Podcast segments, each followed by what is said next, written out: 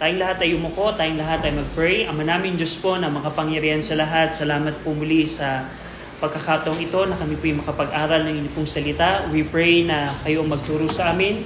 Ipaunawan niyo sa amin, Ama, ang Biblical Repentance and Saving Faith. And I pray na kayo po, Panginoon, ang mangusap, Panginoon, sa amin, especially kung sa aming kaligitnaan ay meron pong hindi ligtas, kayo ang magbigay sa kanila ng kasiguraduhan ng kaligtasan. In Jesus' name we pray. Amen. Okay, so pinag-uusapan natin sa ating lesson ang Biblical Repentance and Saving Faith. Now, kapag sinabing Biblical Repentance, ito yung biblical na pagsisisi, ito yung pagbabago ng isipan patungo sa Diyos, pagbabago ng isipan patungkol sa kasalanan, pagbabago ng isipan sa maling paniniwala, maling relihiyon, at ito'y pagtungo sa Panginoon. AA? Be quiet.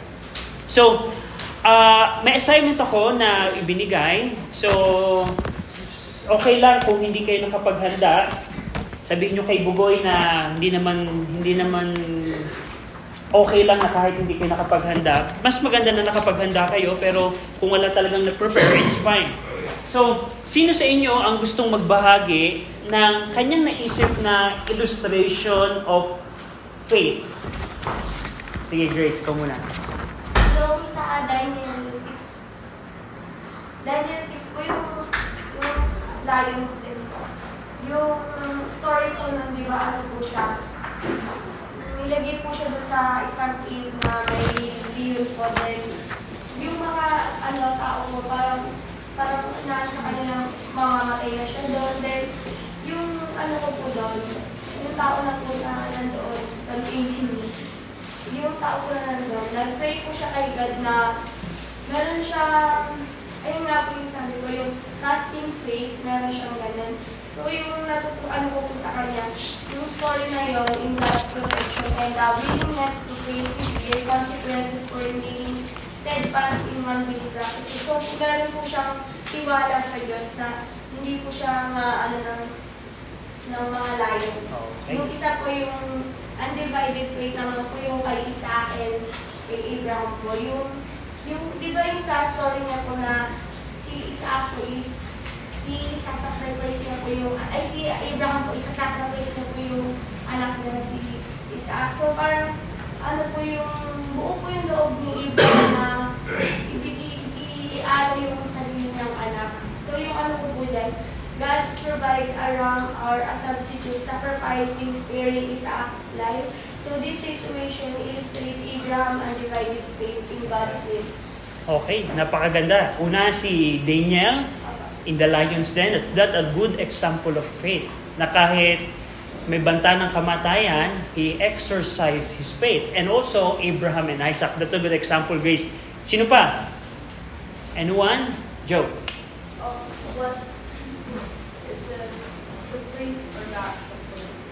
You can start from either of the two. So that I'm gonna do it. So there is a rich man in the Bible, and he went to Jesus and he said, "I want to be saved, so how do I do that?" And Jesus told him, "You need to sell all that you have and give the money to the poor." And so he said, he was like, "No, I'm not gonna." Okay. Let's go. The rich man. Anyone else? William. So, undivided faith, my illustration is from the story of Abraham. When he was in Ur, he served other gods, and his father Terah, according to Joshua 24:2, where it says he served other gods. Terah and Haran, actually the grandfather of Abraham, they served other gods. But when God called them, they put away their idols, and they went to serve him. If they had still done sacrifice to the idols, then that would have been divided faith. But undivided faith is shown through the fact that they went all the way down to Canaan and they obeyed God's command to do that. And then a good illustration for the story of the other one, trusting faith, which is the story of Noah. And it's a good one because it illustrates two kinds of trusting faith. The one, he trusted the fact that God would save him from the flood and that he would bring the rain. And then the other one is that he trusted the ark to carry him above the waters. So that's the story of trusting faith through Noah. It shows us through Noah. Okay, that's a good example as well. Yeah, Joe? So here's, we already have to know, but Jesus told him what to do. He did it, and he even paid back more than what he did for the people that he did wrong, which is okay. Zacchaeus, that's good. Meron pa ba? Cham, sige. Inanong ko ngayon yung illustration ngayon sa modern na nangyayari po. Yung sa trusting faith po, merong isang tao na dati, palipat-lipat siya ng religion sa INC, kung saan-saan po siya napunta. Tapos, napunta po siya dun sa may, si Christian music. Tapos, doon po yung niya, nakarinig siya ng sa iba pang church, which is nag-aalam po kasi siya, kasi naguguluhan siya. Tapos po, nakarinig siya ng preaching ng isang pastor na hindi pala tama yung sa may CCM na iba pala yung, may pagkakaiba sila na may mali dito. Tapos dito sa church na to. Nandun po yung trust na na nalaman mo yung totoo, naniwala ka na dito po yung tama, tapos dito sa CCM ay may pagkakamali. Tapos dun po sa undivided faith, yung naniwala ka dun sa isang na sure ka na compared sa INC mga ganun po. Oh. Tapos yung may nabasa po ako sa Jude chapter 1 verse 22, and some have compassion, making a difference. Tapos meron din also may 1 Corinthians chapter 16 verse 16, that ye submit yourself unto such and to everyone that talketh with us and they were. Okay, that's a good example. Real life's example. Amen. Ikaw, Mikey, tumas ka na kamay na. Sige. Sa trusting faith po ay minsan may bagay na dapat natin bitawan o kakawalan, pero gawin natin na kasi naniniwala tayo sa Diyos at sa Kanyang salita. Yung example ko din, gusto ka sa unbeliever pero alam mo mali yun, di mo ipapatuloy kasi maniniwala ka ang Panginoon ay magprovide sa'yo ng tamang taong barang araw. Kasi sa undivided faith po is gagawin mo ang isang bagay kahit anong pa ang opinion ng iba, basta paninindigan mo ang iyong pananampalataya. Kasi example ko is, pag-iayayin ka ng kaibigan mo na mag-party or mag-inom, plus hindi ka pumayag dahil alam mo yung salita ng Diyos na bawal mag-inom at masama po yun. Okay, good. Real life example din. AA, pangalawa na, tahimik lang.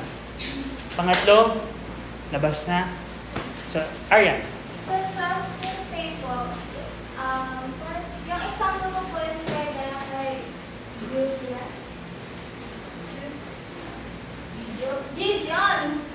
Okay. Na, tinawag po siya ng Panginoon. And sabi ng Panginoon ay, po nila yung Gideon. Kasi po sinawag po nila ng Gideon. Ang sabi ng Panginoon is, yun ng mga soldiers. Yung una pong nakuha ay 32,000. Ang sabi ng Panginoon is masyadong marami, bawasan na nila. Then, nung natira, pinabawasan lahat ng mga duwag po ay umalis. Ang natira po is 10,000.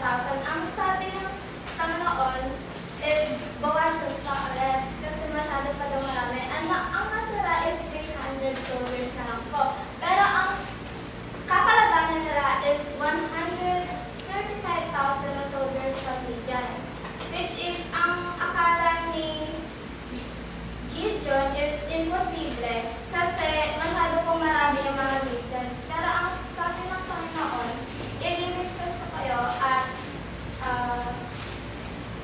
ipapanalo yung laban. Nagtiwala po si Gideon sa sinabi at pangako ng Panginoon. And nung makipaglaban na po sila, nagkabuntay po sila sa pamilipagdumaan sa Gideon. Kahit na 300,000 Okay, gandang example din, Gideon. Ako din, meron din akong example na naisip, gawa ng assignment. May assignment that I think of, trusting faith is, for example, there's a circus man who visit us. And he said, naglagay siya ng cable or cable wire from this wall to this wall. And he set up ng many knives here. Na kapag nagpatak siya sa cable, he will be dead. Okay, so for example, the circus man is able to pass on the first attempt. Sa unang attempt niya, nakalagpas siya. Then second attempt niya, di palakpakan tayo. Just imagine, ooh, he's unbelievable. Pangalawang attempt niya, pabalik, kinuha niya halimbawa ang table na to. And nakalagpas uli siya. So palakpakan uli tayo. Now, ang tanong, are you going to trust that person kung sinabi niya, o sinong volunteer na sasampa on my back, sa aking likuran, at we're going to travel the cable wire at the same time? Who's going? So, that means we don't have trust on him. But if a person, halimbawa, si Bugoy, halimbawa, wala siya dito, pero siya yung gusto ko lagi example, nagsabi, sige, nagtitiwala ako. I trust him that he is able to carry me along the way. That is a trusting faith. So, maaaring majority of us will say, yes, circus man, you are able to pass through that cable line. Pero, if he started to ask a volunteer, that's the time he is measuring our trust on him. So, the same thing in our time, many people of our day, of our time, says they trust the Lord Jesus Christ. But, it cannot be shown in their life. So kung halimbawa, yung circus man, sinabi niya, kaya ko ba? Tinanong niya tayo, kaya ko bang lumiban dito? Sasabihin natin, of course, kaya mo yan. You're an expert circus person. Pero kung nag-start na siyang humingi ng volunteer, probably wala sa atin ang magbo-volunteer. What's the reason? Because of trust and faith. Pero kung may isang tao, isang bata na nagsabi, volunteer ako, that's faith. That's undivided and trusting faith. So, let's continue in our lesson. So, we're discussing saving faith. I appreciate pala yung mga examples na binigay nyo. Napakaganda siya. So, by that example, you can visualize what is faith. What is an undividing faith and trusting faith. Now, last week we discussed that saving faith is not only undivided trusting but also unconvinced faith. A convinced faith. You are fully convinced. Now, if a person trusts the Lord Jesus Christ 99.9%, is he saved? For example, sabi ko sa inyo, nagtitiwala ako kay Jesus Christ ng 99%. Is that salvation? Who says yes and who says no? Yes, why? Why, Joe? Because you have to have complete trust in Jesus. You have to have complete trust on the Lord Jesus Christ. Because if you just put 99 or 1/4 or 3/4 or 99% trust, the remaining 1% belongs to other things. Other person. And that's not repentance. Repentance is buong puso mo nabibitawan ang maling paniniwala, ang maling pananampalataya sa maling bagay, sa mga dead works. Now we're going to discuss that saving faith is also an unmixed faith, meaning wala kang bagay na ihahalo. So, do you think a person that is trusting the Lord Jesus Christ but also trusting religion a saved person or no? For example, oh, thank you, William, that you shared the gospel. I truly trust the Lord Jesus Christ, but I also trust my good works. Is that salvation? Joe? No? Okay. Now, tingnan nyo ang Romans 3 as our text. Romans 3, there's a problem if we mix work and faith. Merong problema kung ang pananampalataya natin sa ating Panginoong Kristo ay hahaluan natin ng gawa o ng ibang pagtitiwala. Tingnan nyo ang Romans 3:24. Romans chapter 3, verse 24. Anyone? Grace, can you read it?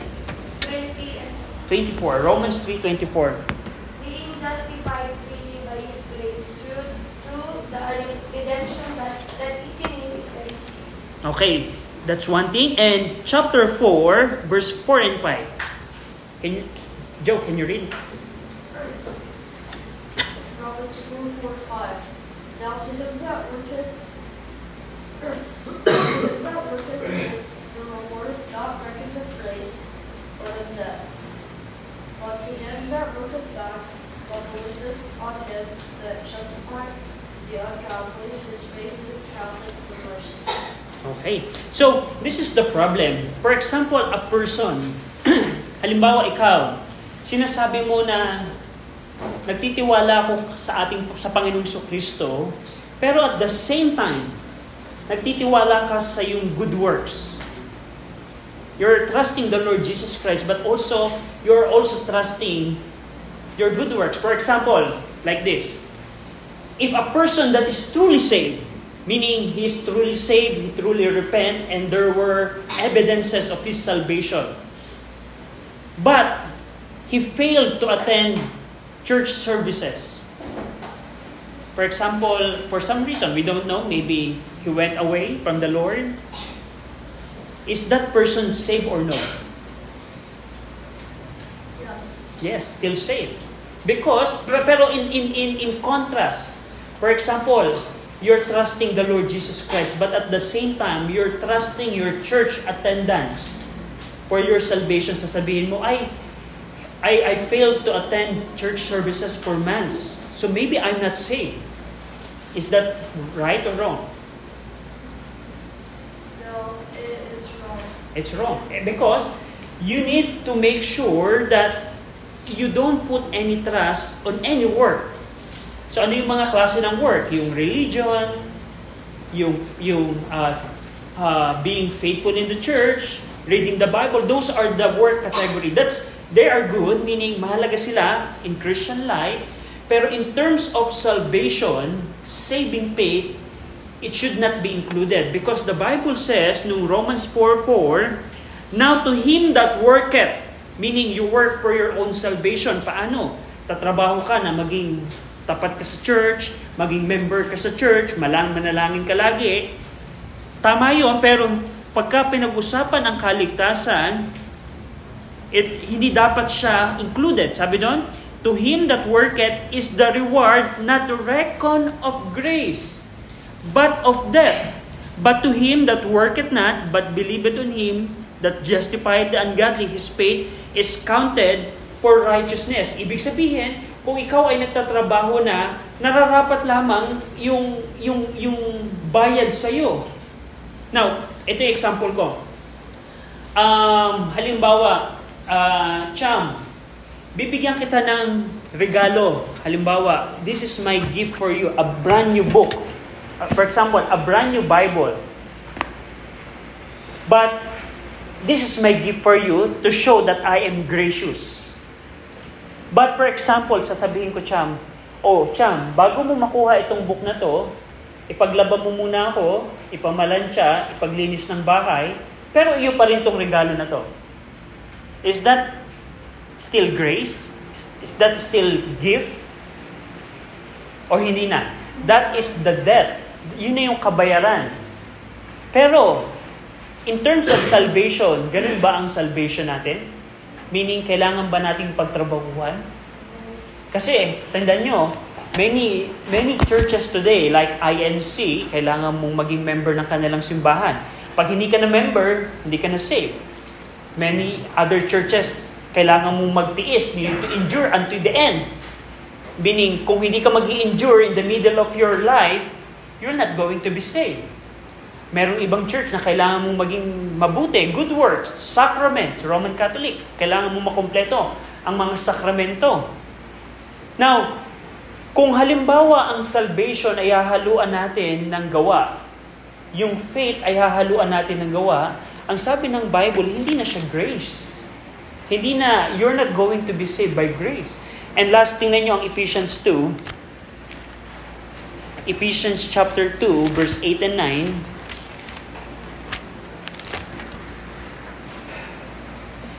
Anyone? Joe, can you read it?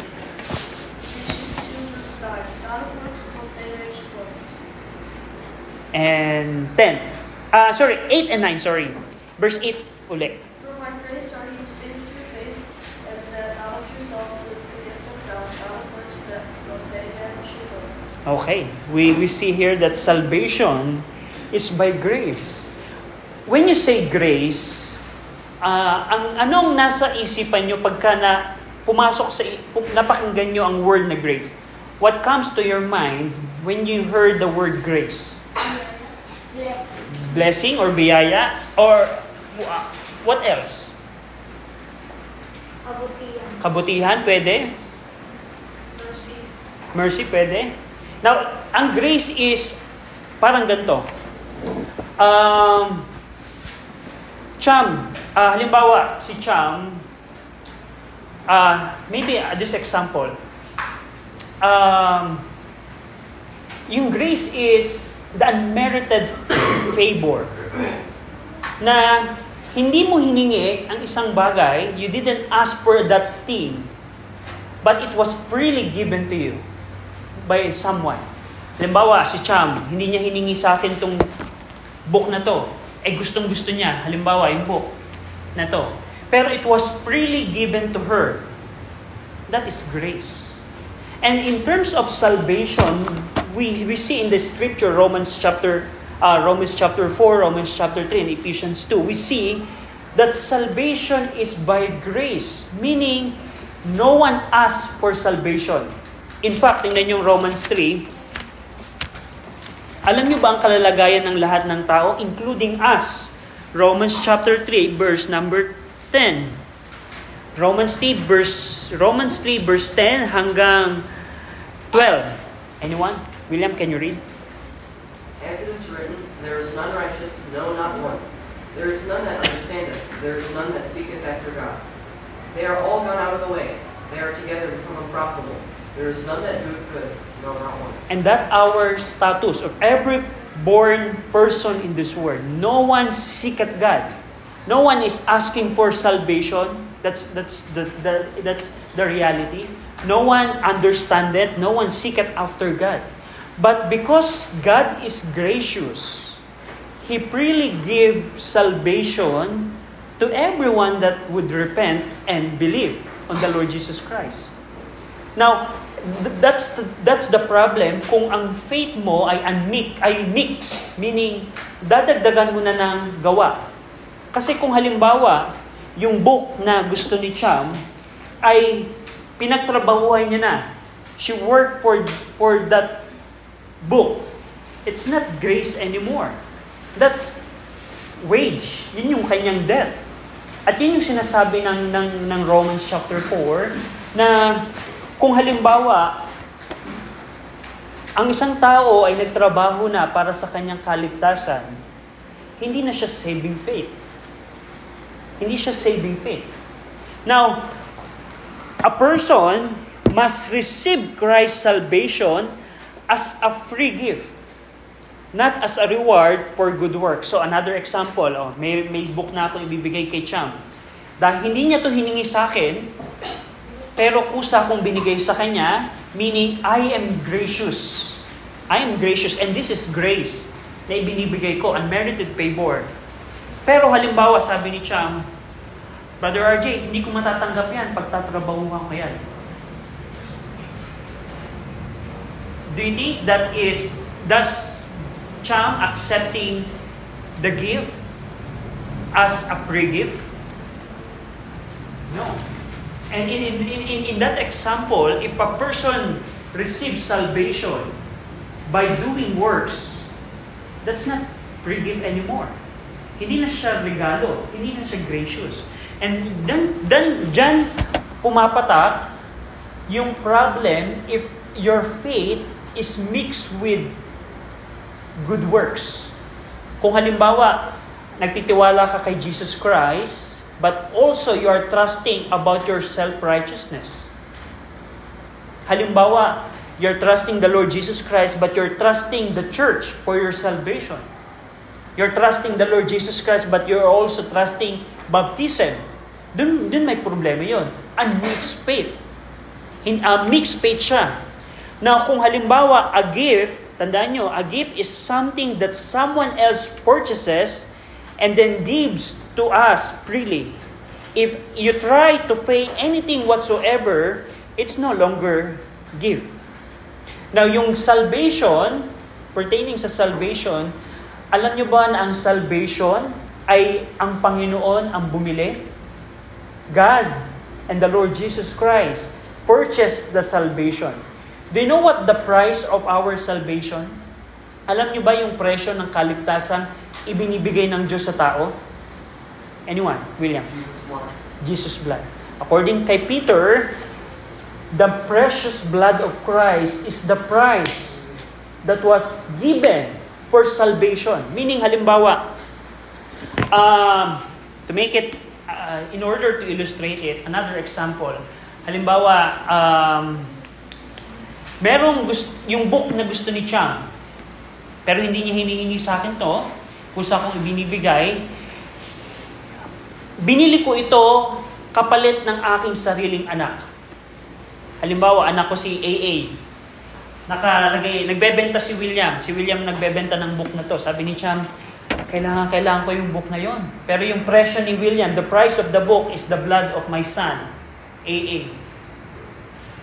And ang ginawa ko, binigay ko yung aking anak, halimbawa si AA, nakuha ko ngayon ng book. And then, I freely give it to Cham. Do you know that that illustration is the illustration of what God the Father did for our salvation? The salvation is so, it's free, but it's not cheap. Libre siya, pero hindi siya mura. Kasi ang kaligtasang ibinibigay ng Diyos ay nagkakahalaga ng dugo ng kanyang bugtong nanak. And that's very important. Na kung halimbawa, tatanggapin mo ang ibinibigay na regalo ng Diyos, pero hindi mo lamang siya pagtitiwalaan, magtitiwala ka din na maggawa ka, magtrabaho ka, hindi yun saving faith. Ang saving faith is parang si Cham, nagtitiwala siya na tatanggapin niya to ng buong puso. 100% yung book na regalo sa kanya. At yun ang saving faith. Now, ang question, you as a Christian, are you enjoying God's free salvation, salvation in Jesus Christ today? Or are you still trying to do something to earn your salvation?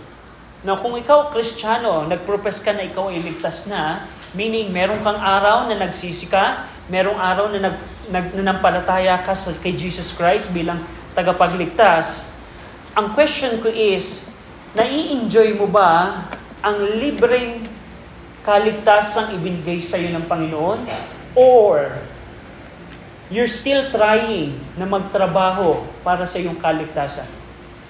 That's the difference. Kasi kung pinipilit mo pa rin magtrabaho para sa iyong kaligtasan, hindi siya saving faith.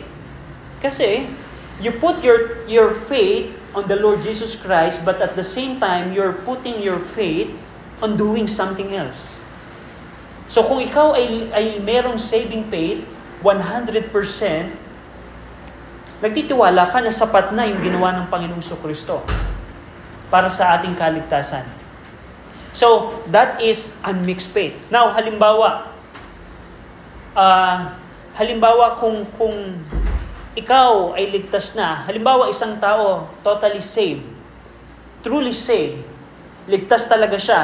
Nung siya'y nagsisi at nanampalataya, nakita natin na meron siyang ebidensya ng kaligtasan and he is truly saved. Kung halimbawa ang taong iyon ay pinipilit pa rin niya na gumawa ng ibang bagay for his own salvation, hindi siya saving faith. So, that is unmixed faith. Now, do you have a question on this with regards to unmixed faith? Do you have any, or Brother RJ, medyo malabo. So, tandaan niyo lamang, pag unmixed faith, wala ka dapat idadagdag. Salvation is free and you need to accept it freely. But if you're going to work for it, it means that you're trusting your work rather than trusting the Lord Jesus Christ fully. So, pwede nating i-examine ang ating mga sarili. We can examine ourselves. What if hindi ako makapag-church? What if hindi ako makapagbasa ng Bible? What if hindi ako maging faithful, halimbawa, sa church? What if I commit this sin? What if I commit this trespass against the Lord? Do you still think that you're saved or no? Kasi kung halimbawa, you think na, ay, probably hindi na ako ligtas kasi hindi na ako nakakatin ng church. It shows that you're trusting your work for your salvation. That's not saving faith. So, that is unmixed faith. Now, lastly, with regards to this section, saving faith is a receiving faith. Meaning, saving faith receives Jesus as Lord and Savior. Saving faith doesn't merely believe in Jesus as a historical person, but you need to receive the Lord Jesus Christ as your Lord and Savior. Now, pag sinabing you receive the Lord Jesus Christ, I mean, if you receive Jesus as your Lord, that means that is repentance. Halimbawa, tatanggapin ko si Jesus Christ bilang aking Panginoon. And anong inclusion if you receive Jesus Christ as your Lord? It means, He is now my boss. Before, I am the boss of my life. I am the God of my life. Whatever I want, kung ano man ang gusto ko, yun ang nasusunod. Pero kung tatanggapin mo si Jesus Christ bilang Panginoon, it means biblical repentance. Meaning, you reject your own righteousness, your own will, but you accept that Jesus is your Lord of your life.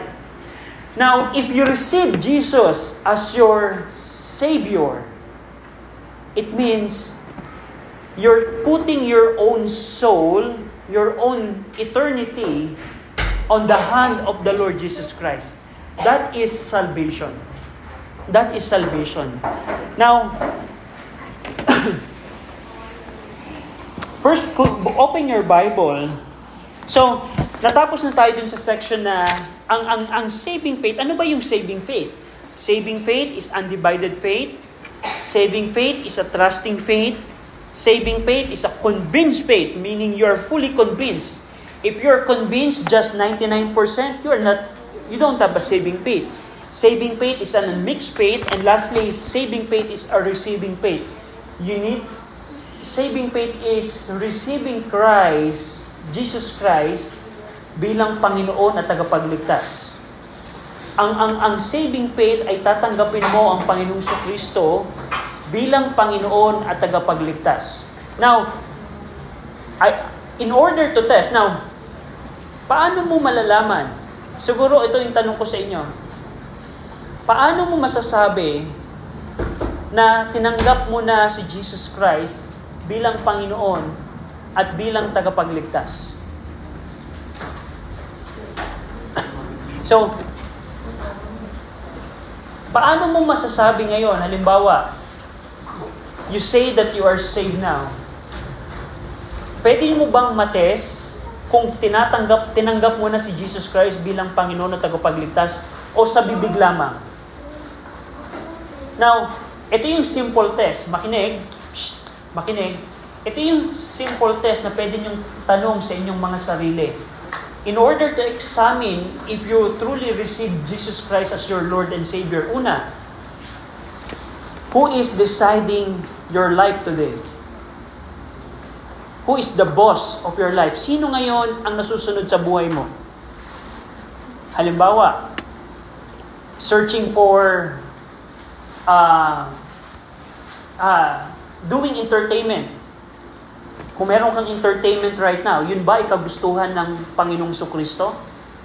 Halimbawa, nanonood ka ng mga immoral movies for as your entertainment. Ang tanong, gusto ba yan ng Panginoon mo?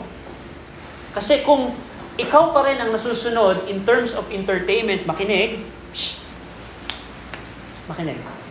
Kung ikaw pa rin ang susunod sa iyong buhay in terms of entertainment, in terms of searching for life partner, in search for your career, and any other thing in your life, maybe you didn't accept Jesus Christ as your Lord.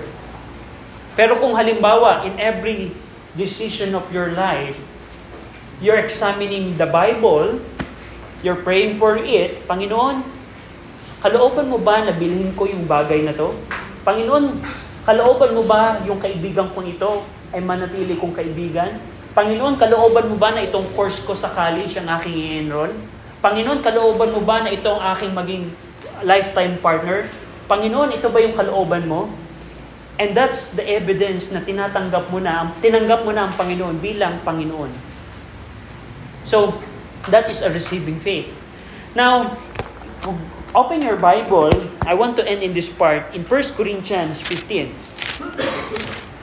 1 Corinthians chapter 15, verse 3 and 4. 1 Corinthians chapter 15, verse 3 and 4. Sino nakakita? William, can you read it? For I delivered unto you, first of all, that which I also received, how that Christ died for our sins according to the Scriptures, and that He was buried, and that He rose again the third day according to the Scriptures. Okay, now, ang question ngayon, we understand the definition of saving faith. Now, what is the object ngayon ng saving faith? Kung ikaw ay magkakaroon ng pananampalatayang nakapagliligtas, saan mo ito ilalagak?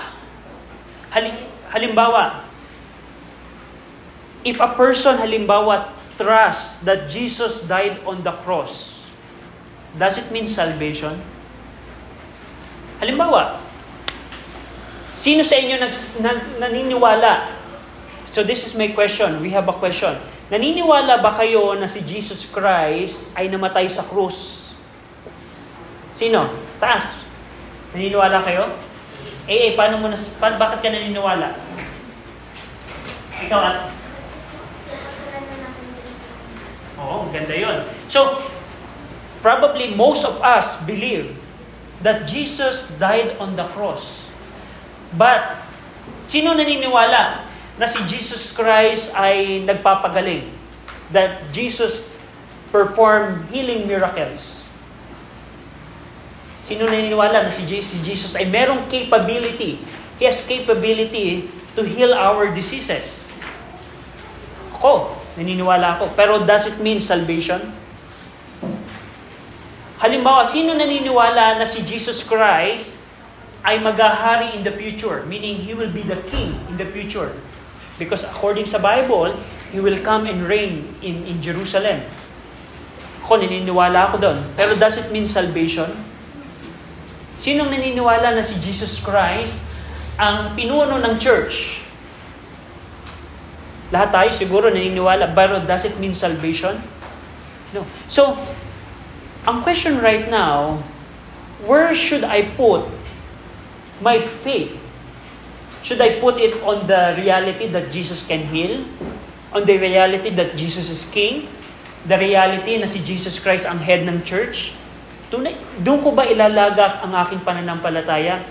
And here, in 1 Corinthians chapter 15, this is the object dapat ng ating pananampalataya. Ano ang sasampalatayaan natin? Kasi kung mananampalataya ka kay Jesus Christ bilang hari, Kung mananampalataya ka kay Jesus Christ bilang pinuno ng simbahan, mananampalataya ka kay Jesus Christ bilang bilang manggagamot, hindi yung kaligtasan. That's not saving faith. Ang kaligtasan, ang saving faith is believing the gospel.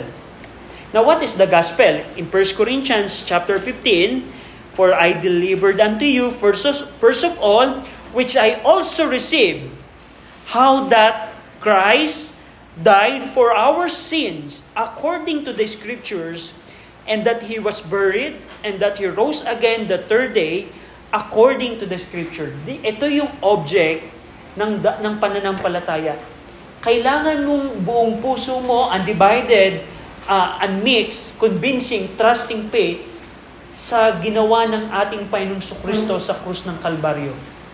You need to put your 100% faith, your saving faith, on the gospel.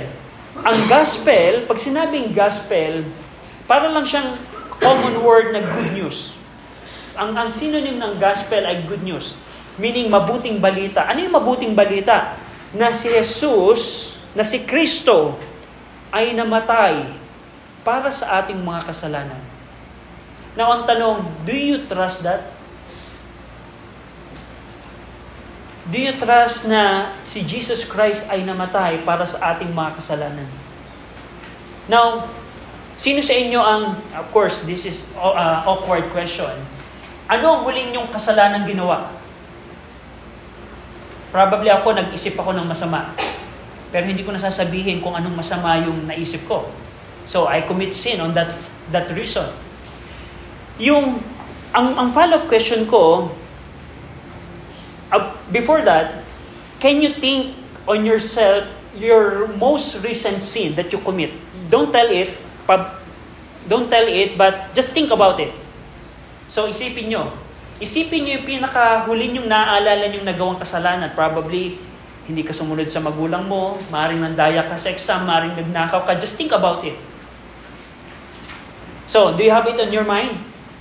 Now, ang question ko right now, do you trust that Jesus died for that recent sin that you commit? Meaning, you fully convinced na kaya napako si Jesus Christ sa krus dahil sa aking maling pag-iisip kanina, sa maling bagay. So that makes the difference. Kasi kung ang tao, hindi niya pagtitiwalaan na si Jesus Christ ay namatay para sa kanyang mga kasalanan, it's not saving faith. Remember last week, the word Jesus died, the phrase Jesus died is just a historical fact. Jesus died for sin is just a theological truth, meaning katotohanan siya. Pero yung Jesus died for my sin is a life-changing faith. That is a saving faith. Now, ang gospel, tandaan nyo, kailangan yung pagtiwalaan na yung mga kasalanan natin, lahat ng ating kasalanang nagawa at gagawin pa sa hinaharap ay binayaran na ni Jesus Christ. At paano niya binayaran to? Meaning, meron ba siyang pera na ipinambayad? Ang kanyang pinambayad ay yung kanyang pagkamatay sa krus. On how He died for our sin is how He paid for salvation. So, kailangan mong pagtiwalaan yan. Now, ang tanong, nagtitiwala ka ba on that basis? Or parang yung katotohanan na si Jesus Christ ay namatay para sa ating mga kasalanan dahil lagi mo na siyang napapakinggan, dahil lagi na siyang napapangaral sa church, is parang common lamang siya, na parang a little thing for you? Or do you see the reality of that event in your life? And that's the difference. Kasi maraming tao naniniwala na si Jesus Christ ay namatay sa kasalanan. Pero it doesn't mean salvation. Are you putting your undivided, your convinced, your trusting faith na ang Panginoong Kristo na ang namatay para sa iyong kasalanan? Now, tingnan nyo, I'm thinking of an illustration in order to further illustrate, to simplify this. Kung halimbawa, ang isang tao ay may mga kasalanan at siya'y namatay. Pero ang taong yun ay pinanalangin pa rin ng mga taong kamag-anak niya patungkol sa paglaya sa purgatorio. Meaning, ang isang taong namatay, especially Roman Catholic, namatay siya. Ang belief ng Roman Catholic, pag ang isang tao ay namatay, the person goes to the purgatory. In order na maka-escape siya from purgatory to heaven, kailangang ipanalangin siya. Now, do you think that person or the family there is putting their faith on the finished work of Christ on the cross, or on their prayer for the escape from the purgatory? They are trusting the prayer. Now, for example,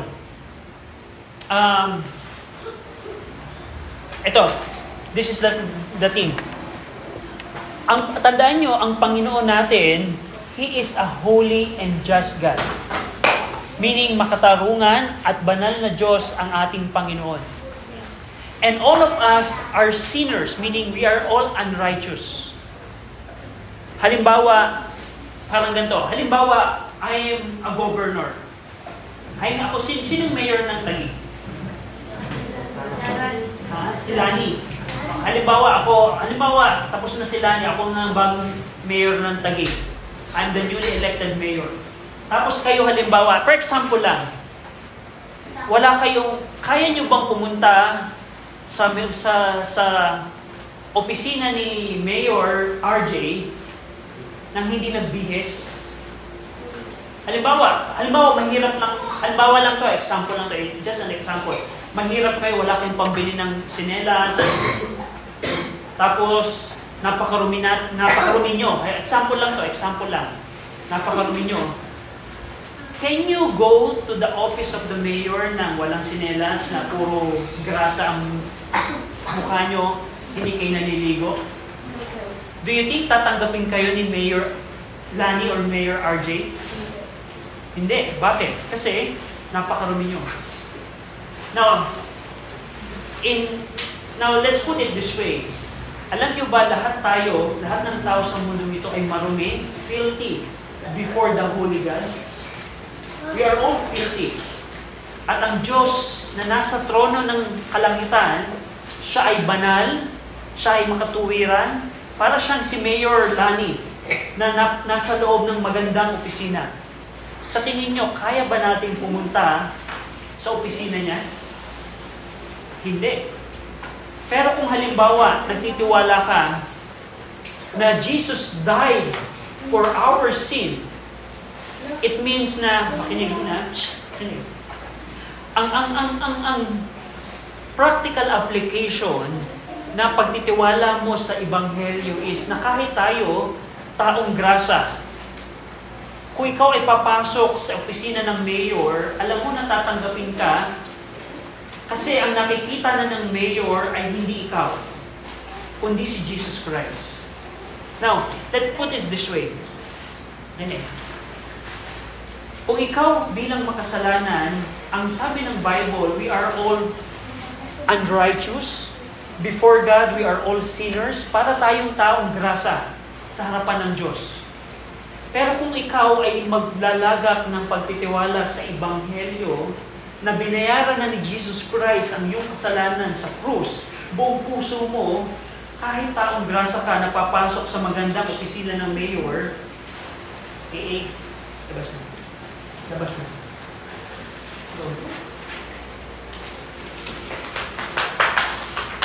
Kung ikaw papasok sa opisina, okay, now capture this.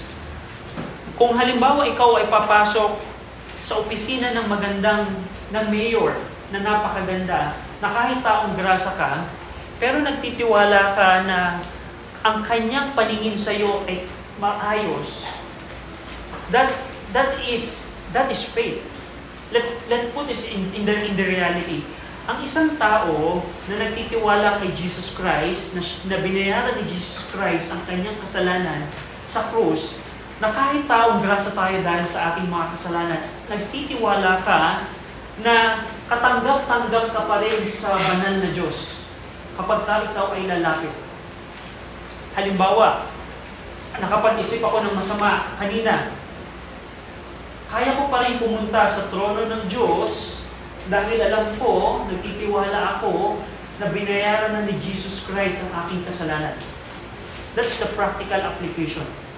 Nakapagnakaw ako dati, nakapagsinungaling ako dati, na hindi ako sumusunod sa magulang ko dati, kahit ako'y ganun kasama, alam ko, natatanggapin pa rin ako ng banal na Diyos for the basis that I am trusting that Jesus Christ died for my sin.